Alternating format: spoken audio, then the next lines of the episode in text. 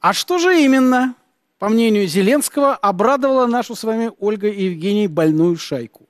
Привет! Важно в жизни называть вещи своими именами. Когда в российских эфирах звучит фраза «больная шайка», это нет, это не самокритика, это констатация факта. Значит, предыдущее видео как раз и было посвящено вот этому а, больной шайке и Путину. Я а, настаиваю, что президент Украины ошибается, когда говорит о больной шайке. Или, как некоторые перевели, клики там температура у всех высокая. И речь, конечно же, идет непосредственно о Владимире Путине. Значит, что их обрадовало? Ну, конечно, их обрадовало, что получается, что вопрос военной помощи Украины подвис. И, как сказал Байден, обращаясь к Конгрессу, не нужно делать подарок Владимиру Путину. Но Владимир Путин, кажется, думает, что так оно и останется. Значит, что их еще обрадовало? Значит, им нравится, что они запустили очередную порцию ракет по Киеву.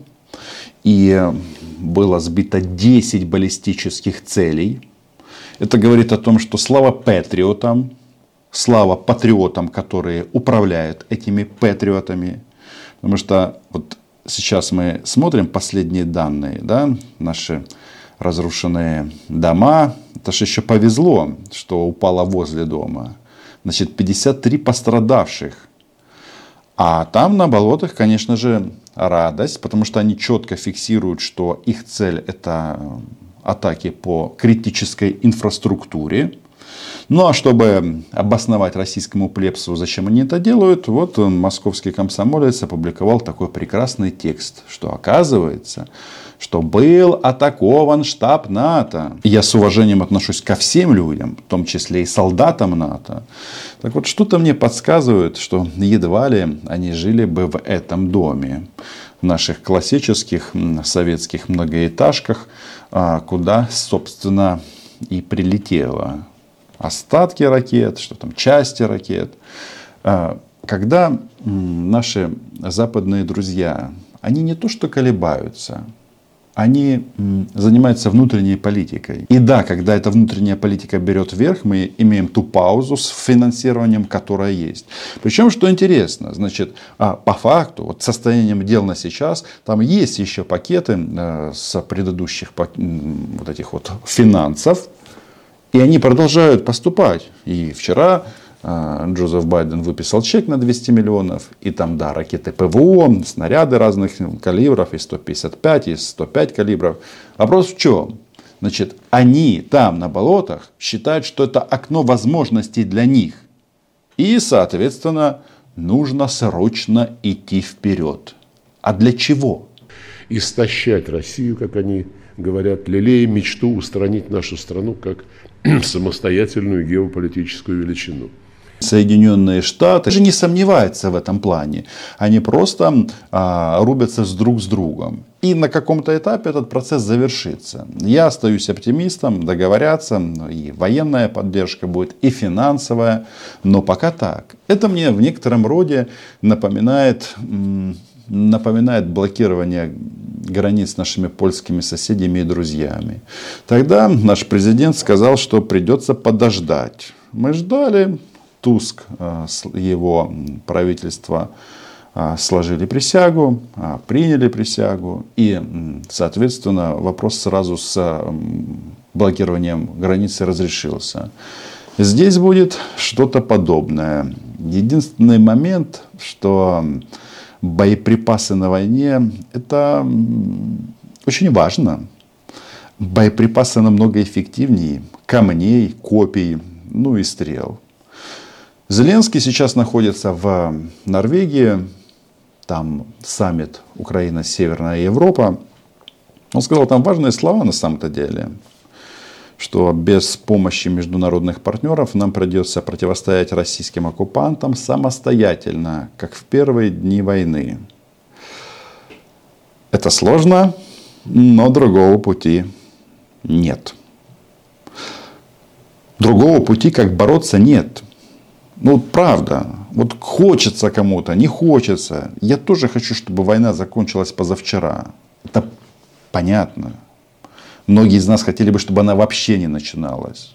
Но они, еще раз, не только декларируют, но и пытаются уничтожить тут всех. И, соответственно, нужно бороться. Это понятно из э, еще одного аспекта. Мы все-таки будем не одни.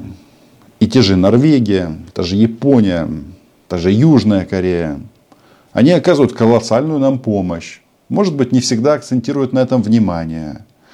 И мой прогноз такой. Значит, пока американцы там чублятся, а, придется перебиться поставками с государств, которые входят в антироссийскую коалицию, а дальше снова подсадя, вернуться в, в дело американцы. Разделяете мое мнение? Ну, проверим, будущее покажет. В любом случае, подписывайтесь на канал, потому что мы называем здесь вещи своими именами. Конечно же, поддержать канал вы можете на Патреоне. В наше сложное, неспокойное время это всегда важно и полезно. Продолжаем. На болотах расклад вот такой. А ну-ка, давайте-ка послушаем их цели не особо изменились. Но повсюду мы слышим действительно, что денег нет, вот осталось их там на, на несколько недель до Нового года, и новые пакеты неизвестно будут или нет вооружений. Тем не менее, конечно, мы не в мире иллюзий живем, а в реальном мире и понимаем, что у нас впереди еще очень и очень много работы. Такой сложный вопрос задам. А какой план? Чего мы собираемся делать вот зимой, весной? По-журналистски, да, мы люди не военные, можем и поспекулировать.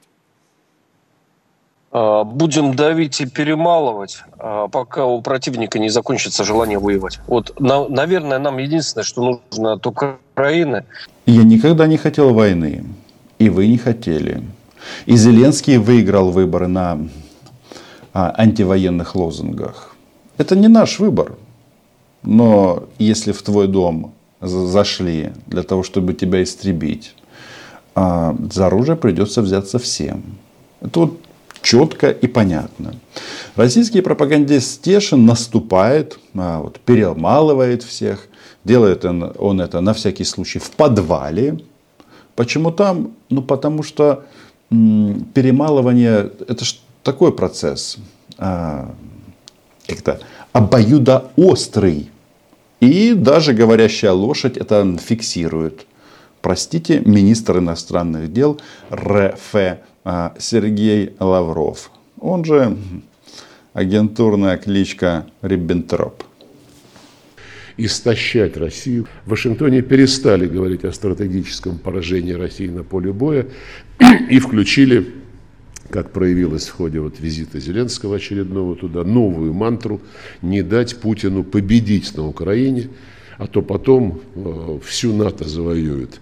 И тогда, мол, Америке не отсидеться. Но суть э, их подходов э, не меняется. Заставить своих киевских клиентов умирать и умирать ради интересов хозяев за океаном, ради того, чтобы подорвать попытаться подорвать развитие России. Если уже мерить ситуацию вот российскими категориями, что Россия воюет с США, хотелось бы, чтобы американцы об этом не забывали и продолжали поставлять сюда оружие и боеприпасы, это понятно. Но вообще, конечно, ситуация абсурдна. Значит, по западным данным, разведки и просто мониторинг, Значит, только под Авдеевкой за время боев они потеряли 13 тысяч человек. Трупы, трупы, трупы. И как это назвать? Это и есть истощение. И если кто-то думает, что это истощение касается в том числе Запада, то нет. Они там вообще не сильно напрягаются. Наоборот, расширяют производство, заводы, фабрики работают, все у них хорошо даже а, генерал чеченской армии, которому подчиняют этнических русских, об этом говорит прямо. Но тут есть один очень интересный факт. За счет Украины, получается, блок НАТО полностью уже начал переоснащать себя полностью, получается. То, что сюда отправили не только новое вооружение, не является секретом. Но вопрос, а кто же это все сделал? Это сделал гений Владимира Путина. Сколько солдат НАТО погибло в Украине? Ноль. Ни одного. Почему? Потому что на эту войну НАТО не явилось. Ну, эта война вообще-то не с НАТО. Это ясно и понятно. Но вот эти вот тезисы какие? Значит, а, в результате а, практически двух лет большой войны произошли просто потрясающие изменения геополитического характера уже произошли. То есть э, я не думаю, что у нас есть необходимость в такой тотальной мобилизации. Да, конечно, э, нужно будет э, увеличить э, штатные, как говорится, расписание нашего Минобороны для того, чтобы было у нас больше сил и средств. Для чего? Для того, чтобы обеспечить, скажем, обе, обеспечить прикрытие той границы, с теми государствами, скажем, которые сейчас вошли в блок НАТО. То есть у нас соседи потихоньку, получается, вошли в блок НАТО, нам уже надо, получается, этот участок тоже прикрывать.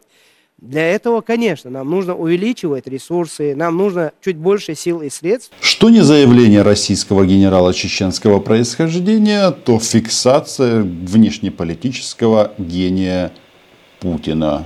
НАТО расширилось, россияне теперь вот думают мобилизацию проводить им или не проводить. Знаете, э, вот все эти размышления, их классно иллюстрировать кадрами из-под Авдеевки. Это же жуть. Не то, что у меня какие-то там э, ощущения или чувства сочувствия. Нет, российских оккупантов надо уничтожать днем и ночью. Ну, просто как это, с такой, с, чисто с гуманистической точки зрения. Это странно. А, странно, а, что а, ну, то, что Путину не жалко своих солдат, это понятно. А, странно, что с российским солдатам вообще не жалко своих жизней. Бросить на, на что? Чтобы НАТО расширилось. Ну, в общем, отдает это колоссальным идиотизмом. И с этим нужно жить. И с этим нужно бороться. И да, у нас нет опций для того, чтобы сказать, ой, мы устали, мы сдаемся. Почему? Да вот они. Эти заявления все звучат в прямом эфире. Продолжи, пожалуйста, давить, добивать, лишить возможность воевать и желания воевать. В чем это заключается? Есть приоритетное направление на линии фронта, тоже прекрасно понимаю, не все можно говорить из того, что реально, где мы идем вперед, где они нас боятся, где роют себе новые окопы и уже отступают. Честный ответ – нигде. Значит, принципиально ситуация на линии фронта не изменилась. Да, тяжко, да, куча проблем и управленческих в том числе. Но там, вот видите, вот эти вот песни «Мы уже всех победили». Мне нравится, что российские пропагандисты, они добавляют, знаете, новые нотки. Они себя сейчас прямо сравнивают с э, гитлеровцами, с нацистами. А все почему? Потому что однажды в темном храме Министерства обороны фашистской России Путин померил фуражку Гитлера. И понеслось. Вот они себя сейчас а, наследниками Адольфа и чувствуют. И э, я скажу, что есть еще одно любопытное мнение. Зачем Украина держит этот плацдарм, если исключить политические цели из этой истории? Это точка напряжения, которая отвлекает наши силы, которые мы могли бы использовать на каких-то других направлениях, где у них действительно приходится тяжко. Потому что из опыта э, той же самой Великой Отечественной войны э, на том же Невском пятачке под блокадным Ленинградом, где иногда в лучшие там дни оставалось не больше батальона наших бойцов, немцы полками снимали свои силы, чтобы заблокировать этот плацдарм. Я считаю, что и на, как бы в районе Крынок тоже наших войск задействовано немало, чтобы купировать вот этот вероятный источник прорыва. Все сложно. И еще раз, никаких победных реляций. Есть и Институт изучения войны, который говорит, что часть позиций мы оставили там, в районе Крынок. Но сам факт сравнения, да, значит, нужно мощные силы отправить в район Крынок для того, чтобы попробовать выбить нас с этого плацдарма. Нацист, нациста видит издалека. Мне нравится еще, когда Птия Аронович Аландинов рассказывает о том, что еще немного и победа, вот Оля требует наступать, а он говорит, нет, нет, нет, подождите, в следующем году, как пойдем вперед. Это хорошо, что они так говорят. Э, это как раз то время, которое нужно для того, чтобы утрясти наш американский пакет военной помощи. И потихоньку выправлять ситуацию таким образом, чтобы уже к весне мы могли четко сказать, что мы можем пойти в конкретное наступление, уже масштабное. Я считаю, что сегодня, э, ну, даже было бы, наверное, где-то преступным требовать, чтобы было какое-то масштабное наступление. Расстроили Ольку. Она вот все хочет в Киев приехать, но не может. Может быть, ее и привезут сюда с мешком на голове. Кто его знает, как оно будет. Пока они там живут на явочных и конспиративных квартирах в Москве, а, правильно делают. Потому что а вдруг в гости придет кот а, Гюнтер. Значит, они пригласили м, Апти Ароновича Алаудинова поговорить о войне. И вот Апти Аронович рассказал им интересную тему – Оказывается, Путин все изменил. Теперь тикток войска, они не совсем тикток войска, потому что под управлением чеченцев, ну или кадыровцев, воюют русские. Точно мне это горе побежденным. Я говорю о чеченских войнах. Я вот про добровольцев хотел спросить. Много к вам э, приходят ребят э, воевать? Хватает ли тех э, добровольцев, которые вливаются в ряды Ахмата, других подразделений? Потому что то, что мы видим, и Рамзан Ахматович публикует там каждую неделю буквально Илюшины после подготовки в институте спецназа вылетают на фронт. И тут выясняется, что Ахмат теперь не тот. Не такие у них аккуратные бороды. А почему? Есть объяснение? Я скажу, у нас абсолютно нет недостатков в добровольцах. Значит, мы, э, если вы заметили, у нас э, нету никаких рекламных роликов, там, людей, которые ходят, там, призывают к нам людей э, в Ахмат. Люди сами идут добровольно, и я скажу, даже идет очень серьезный отбор для того, чтобы попасть к нам – Эм, я считаю, что... Со всей страны же к вам едут. Конечно. У меня, я, я всегда об этом говорю, это моя гордость, если честно, что у меня самое интернациональное подразделение. То есть э, у меня под, в подразделении получается, я всегда это говорю, более 50%. 50% это вот в зависимости от того, сколько, откуда пришло добровольцев, получается это более 50% примерно вот количество, это со всей России, это русские ребята, Оставшиеся 50% это представители э, где-то 20-25% чеченцы, оставшиеся 20-25% это представители, ну, уже всего и бывшего Советского Союза. И уже у меня, я говорю, у меня и немцы, и греки у меня есть. И я, я говорю, и евреи у меня есть. У меня и цыгане есть. То есть, я говорю, вот назвать национальность, у меня командиры подразделений, вот я скажу, у меня командиры подразделений, командир одного отряда, это у меня армянин парень. Командир другого отряда – казах парень. А русские банально пушечное мясо. Пушечное мясо Владимира Путина. Он думает, что а русские бабы еще нарожают. Ну а куры нанесут соответственно яиц. Такой вот у них подход. Значит, давайте вернемся к началу. Да тяжко, но объективно. Вот все, все туманно, масса перспектив неясны. Но мы не останемся одни без военной технической помощи. Об этом даже фиксируют там, на болотах. Вот прямым текстом об этом говорят. Откуда будут снаряды? Кто поможет деньгами? Норги, Норвегия, Северная Европа. Они это, кстати, делают, потому что им нужно ослабить максимально Россию, потому что у них терки за северные моря. Тут все связано, интересы государства, они интересны. В чем? Что они статичные. Поэтому я оптимист в части штатов. А кто еще нам поможет? Наши друзья. У нас их много. Враг один, два, три. Нет, не недели. А друзей много. Поставляет снаряды Украине. Да. То есть те заряды, которые хранили Сеулом на складах, поставлены террористической армии Зеленского.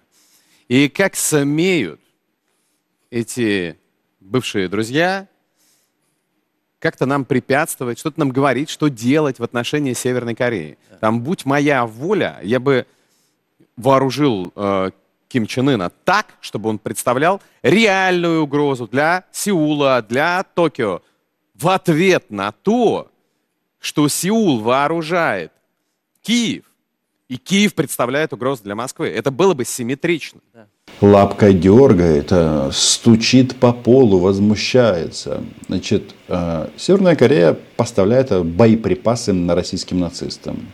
Ну да, от этих боеприпасов не в восторге сами российские оккупанты, потому что каждый снаряд, он уникален. И никто толком не знает, куда он полетит. А по поводу Южной Кореи. Значит, снаряды из Южной Кореи, они, производство Южной Кореи, они занимают вторую позицию по количеству в нашей армии после снарядов Made in USA. USA. Вот так. И да, Сеул не делает каких-то анонсов по этому поводу. Они даже напрямую их нам не поставляют. А снаряды есть. И это главное. И вот эти вот, что мы дадим Ким Чен Ыну ядерные технологии, ракетные технологии, все же это слышат. И приходят к какому выводу? Что Россия всемирное зло. И Украине нужно помогать больше. Поэтому что? Подписки на канал э, в это сложное время, это тоже важно. Пишите в комментариях ваше мнение. А на каком этапе мы войны? Сохраняете ли вы оптимизм или уже нет? Я со своей стороны говорю, не раскисать, не раскисать. Было хуже, может быть хуже. Готовимся, плеча до плеча, стоим. Они не бессмертны, им больно. Вы думаете, никто не знает в России, что Авдеевские поля забиты трупами российских солдат? Знают. Пока они молчат. Может быть, они и дальше будут молчать. Но некоторые будут молчать вечным сном. И, соответственно, участие в войне больше принимать не будут. Короче, выше нос. Україна була, є і буде. До побачення.